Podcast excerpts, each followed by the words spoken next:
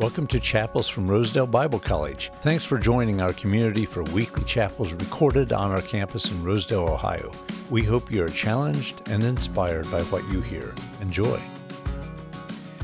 I, as, as I was sort of thinking and praying about sort of this chapel and sort of where we're at in the year and uh, the season that we're getting into, I the the the term that kind of kept coming to me and what and what I've just kind of been more and more impressed upon lately that I wanted to kind of just share some thoughts about this morning, and uh, and go from there is is the term Emmanuel. We throw this around, especially during Christmas, right? When we are celebrating uh, you know the coming of the coming of, of Jesus, Jesus' birth, and you know the whole manger scene and and all of that stuff. And, and that's in, this, that, in that context that we use this term Emmanuel, which is the, uh, is, is the Hebrew term for, for God with us. And I think sometimes we use it in such a way that, or we use it so much or so often that we kind of uh, lose sight of the significance of what the term Emmanuel actually means. Like, what it, what it, uh, it means for us as followers of Jesus, what it means for us as people who are, uh, who are who believe in God and want to follow God and want to, uh, you know, live lives devoted to following and walking in obedience to God. I mean, is that, is that where we're all at? I hope that's where we're all at, right? And this idea then of Emmanuel, that, that, that God isn't someone who we chase after, this elusive figure that we are constantly sort of grasping at. We, we just talked in, in the other day about, about uh, uh, Ecclesiastes, and, and, and, and uh, we, we talked about the word Hebel, remember, of, of, of this, this, this, vapor, this meaningless, this vanity that we're, we're constantly grasping for, but we can't quite get a hold of. And all of that, all of life is meaningless, and this is chasing after the wind, this grasping at things that we can never quite get a hold of, and then it's there, but then it's not. And I think sometimes we can kind of live with this feeling that, that that's how God is to a certain degree, right? But the term Emmanuel sort of blows a hole in that concept, in that idea. And that's what I want to kind of think about a little bit today. And to do that, I want to look at, at the introduction of this word, the first place where we actually, where God sort of introduces this term Emmanuel and uh, sort of the circumstances that were at play, and, and then uh, think about what that means for us and how we relate then to others as well. So, uh, if you have your Bibles, if you have your Bibles, or if you want to follow along on something or other, uh, we're going to be, first of all, in 2 Kings chapter 16 to talk about a king named uh, Ahaz. Because it was to this king, Ahaz, that, that God first introduces this term Emmanuel in Scripture. He first to Ahaz, of all people, is the king that God gives through the prophet Isaiah this promise of Emmanuel, this promise of God with us. Now, I know since I think about everyone in this room has taken Biblit that as soon as I said Ahaz, you knew exactly who I was talking about. Yeah, of course. So we can just skip to the end and I won't explain. No, that's okay. I'll just, for the other people in the back that weren't in Biblit, I'll, I'll keep talking about Ahaz uh, because, you know, no, Ahaz was was the uh, was the father of, of Hezekiah, and you might remember of Hezekiah as being sort of this one of the good sort of godly kings, right? But Ahaz was was his dad, and Ahaz was a bad king.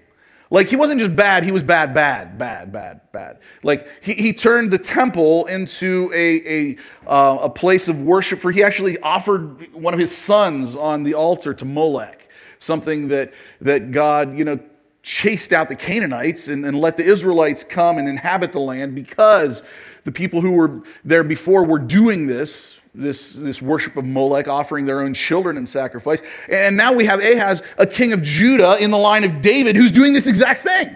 Like, this is deplorable. It's terrible, right? But that's Ahaz. He's not a good king. And during Ahaz's reign, uh, the king of Israel in the north uh, teams up with the king of Damascus, who Damascus is just north of Israel in what would be today Syria. They team up and they come to attack Jerusalem. Well, they're not able to conquer it. They, they, put it, they put it to siege, but, but uh, the, the, the walls of Jerusalem stand firm, and, and they're not able to. And in the, during this time, Ahaz has this brilliant idea. You see, the Assyrians were on the rise.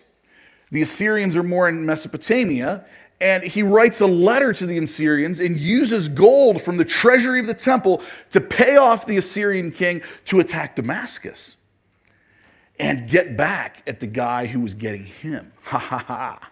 This is crafty, right? And that's exactly what happens. The king of Assyria attacks and conquers Damascus and kills the king that was trying to attack Jerusalem. I mean, this, this, this Ahaz, he's a, he's a brilliant strategist, right? I'll get the king who's trying to get me.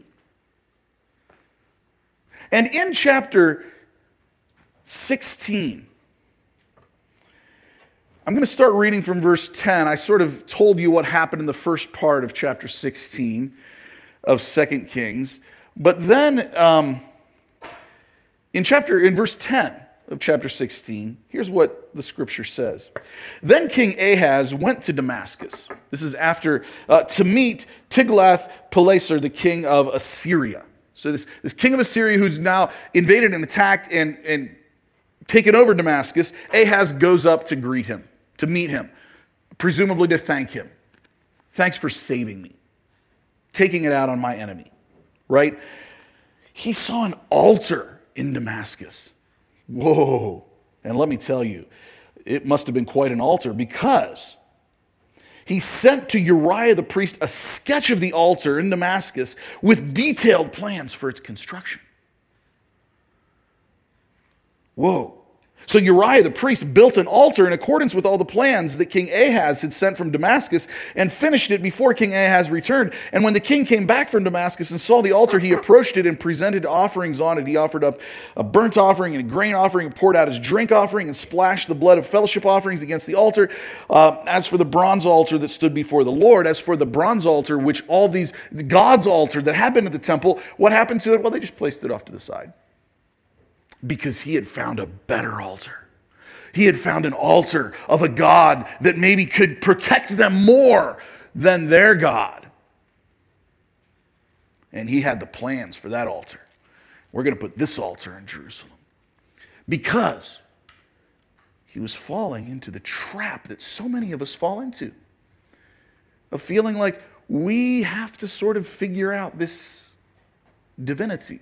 We, we've got to find the strongest divinity. We've got to align ourselves with the right divinity. We've got to, to, to, to figure it out ourselves and, uh, and somehow align ourselves. In other words, we need to find God. And in this context, God speaks to the prophet Isaiah. So, turning your Bibles now to Isaiah chapter 7. Isaiah would have probably been a fairly young man here. Most of Isaiah's ministry was, was ministering to, to King Hezekiah, who would have been the son of Ahaz. But in this particular context, to this king who was a not a godly king, God speaks a very interesting word in Isaiah chapter 7.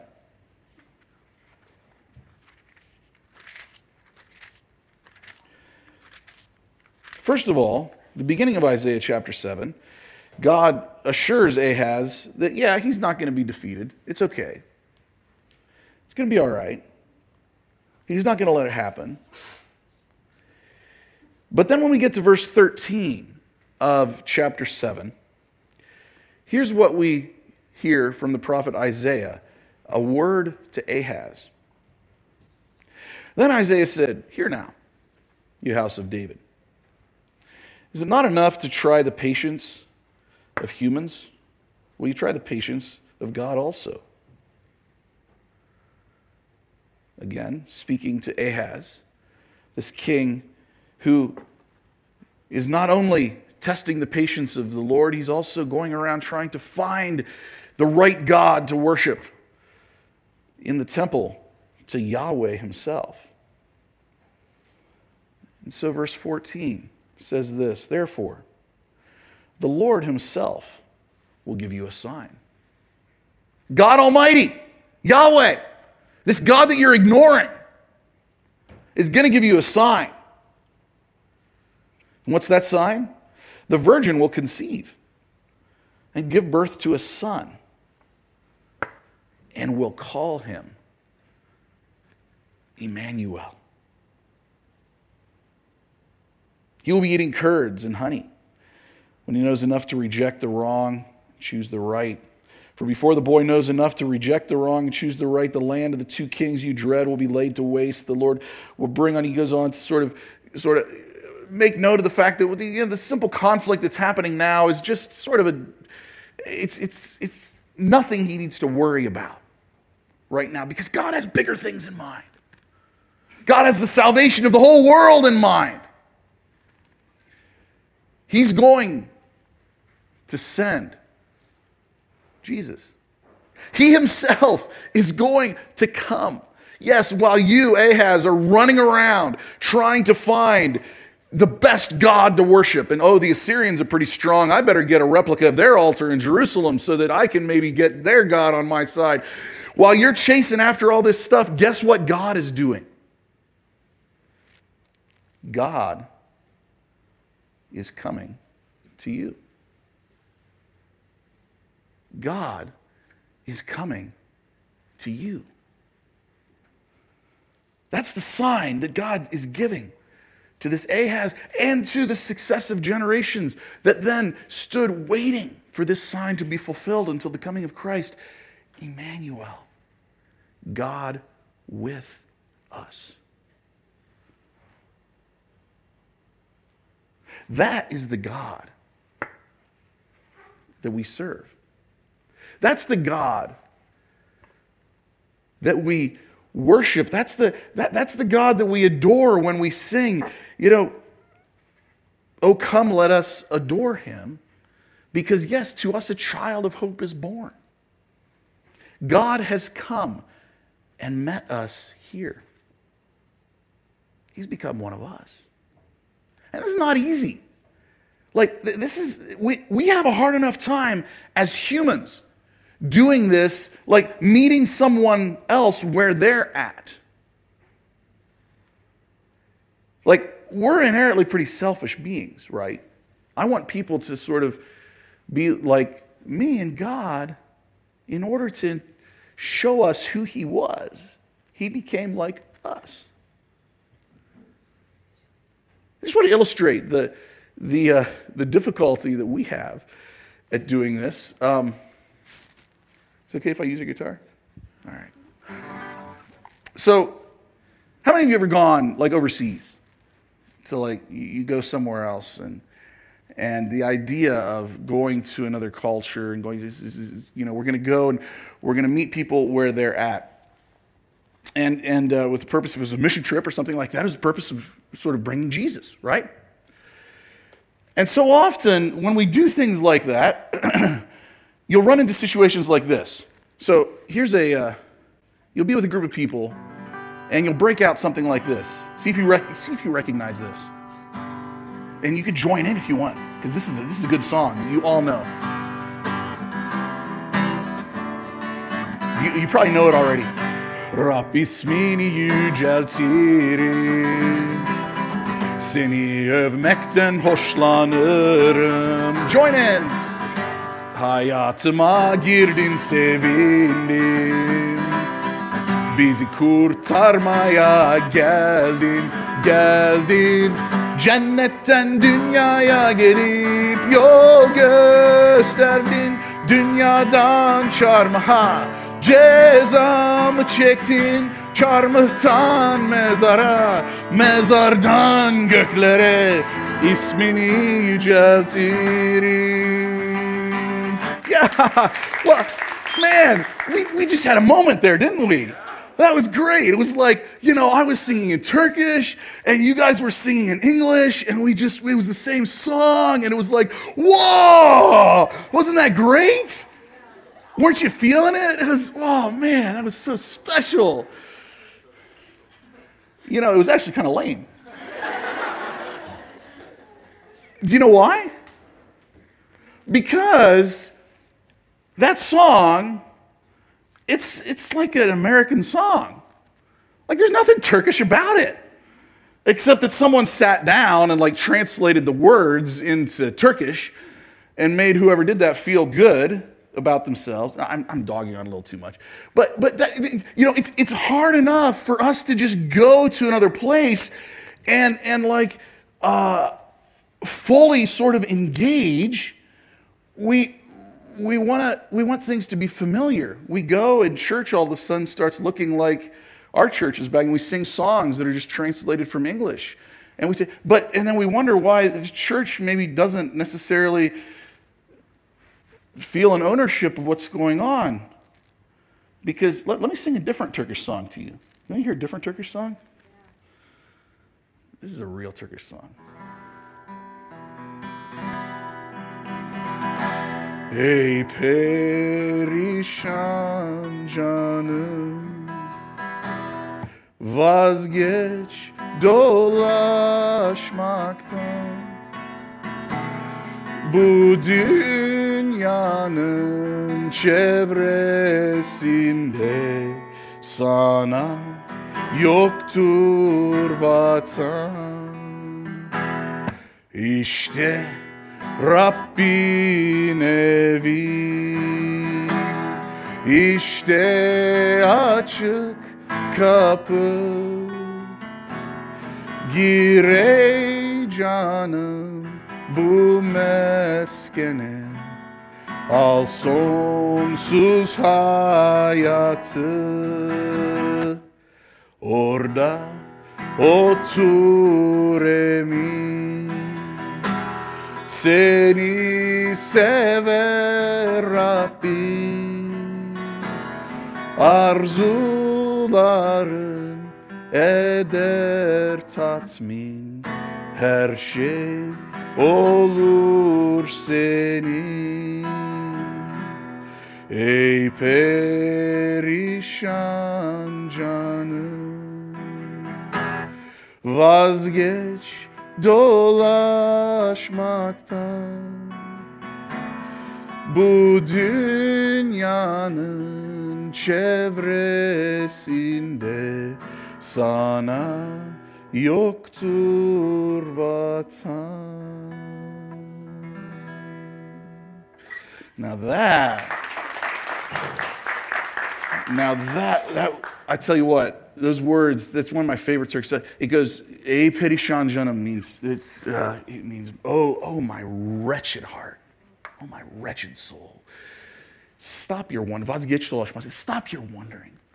In this world, don't you know you're, you're never to find a real home. And then the second verse, işte Rabbin işte açık kapı, gire canım bu mesken al sonsuz hayatı. Look, look over there. It's, it's the house of God. Enter in. Enter in to this house and find, find eternal life. And then stay there, confident. Orada otur emin, seni sever Rabbin. Know that God loves you and he will make, and he will give you the desires of your heart. Then it ends again with, Oh, my wretched soul, stop your wondering. You know, we, we didn't quite have the same moment when I sang that song, right? Because it wasn't familiar to any of you. You didn't know it. But if you had, if you had sort of moved and really kind of jumped in to Turkish culture and worship and, you know, then that song would be much more moving to you because you're meeting the people where they are and not just bringing some trite chorus from the US that you've translated into English or into Turkish. See, it's hard. It's hard to even meet people where they're at, right? We like things to be how we like them. We like things to be familiar. We, we like things. This is why Ahaz, it's, you, you feel more in charge when you can go do the chasing and trying to figure out God. But that's the beauty of Emmanuel. See, he met us where we were at. He came. He lived among us. He did something that even we struggle to do with other people, right? But he did it as Almighty God, coming and being born, living among us, and in so doing, showed us who God is so that we can now walk as followers of Jesus, followers of God, having the fullest understanding that we can of who God is by seeing it displayed in the person of Jesus Christ because of Emmanuel. So, this Christmas season, I mean, there's going to be all sorts of stuff you're involved in, stuff you'll do. You know, I don't know. You might just sit at home and binge Netflix the whole time. I don't know. Please don't just do that. But whatever you do, please take some time to remember the beauty and the importance of this concept of Emmanuel, God with us. God came and he entered in, and in so doing, made it possible for us to follow him. Let's, let's pray together. Jesus, thank you so much that we don't have to chase after you that we don't have to sort of try to find the right formula or the right altar or the right kind of way of approaching you in order to somehow earn your favor or, or anything like that, but we serve Emmanuel, God with us. You came, you were born, you lived, you walked among us.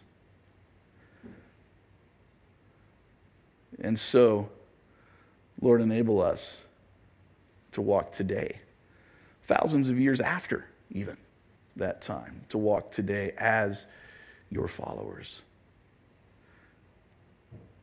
having experienced Emmanuel, God with us. In Jesus' name I pray. Amen.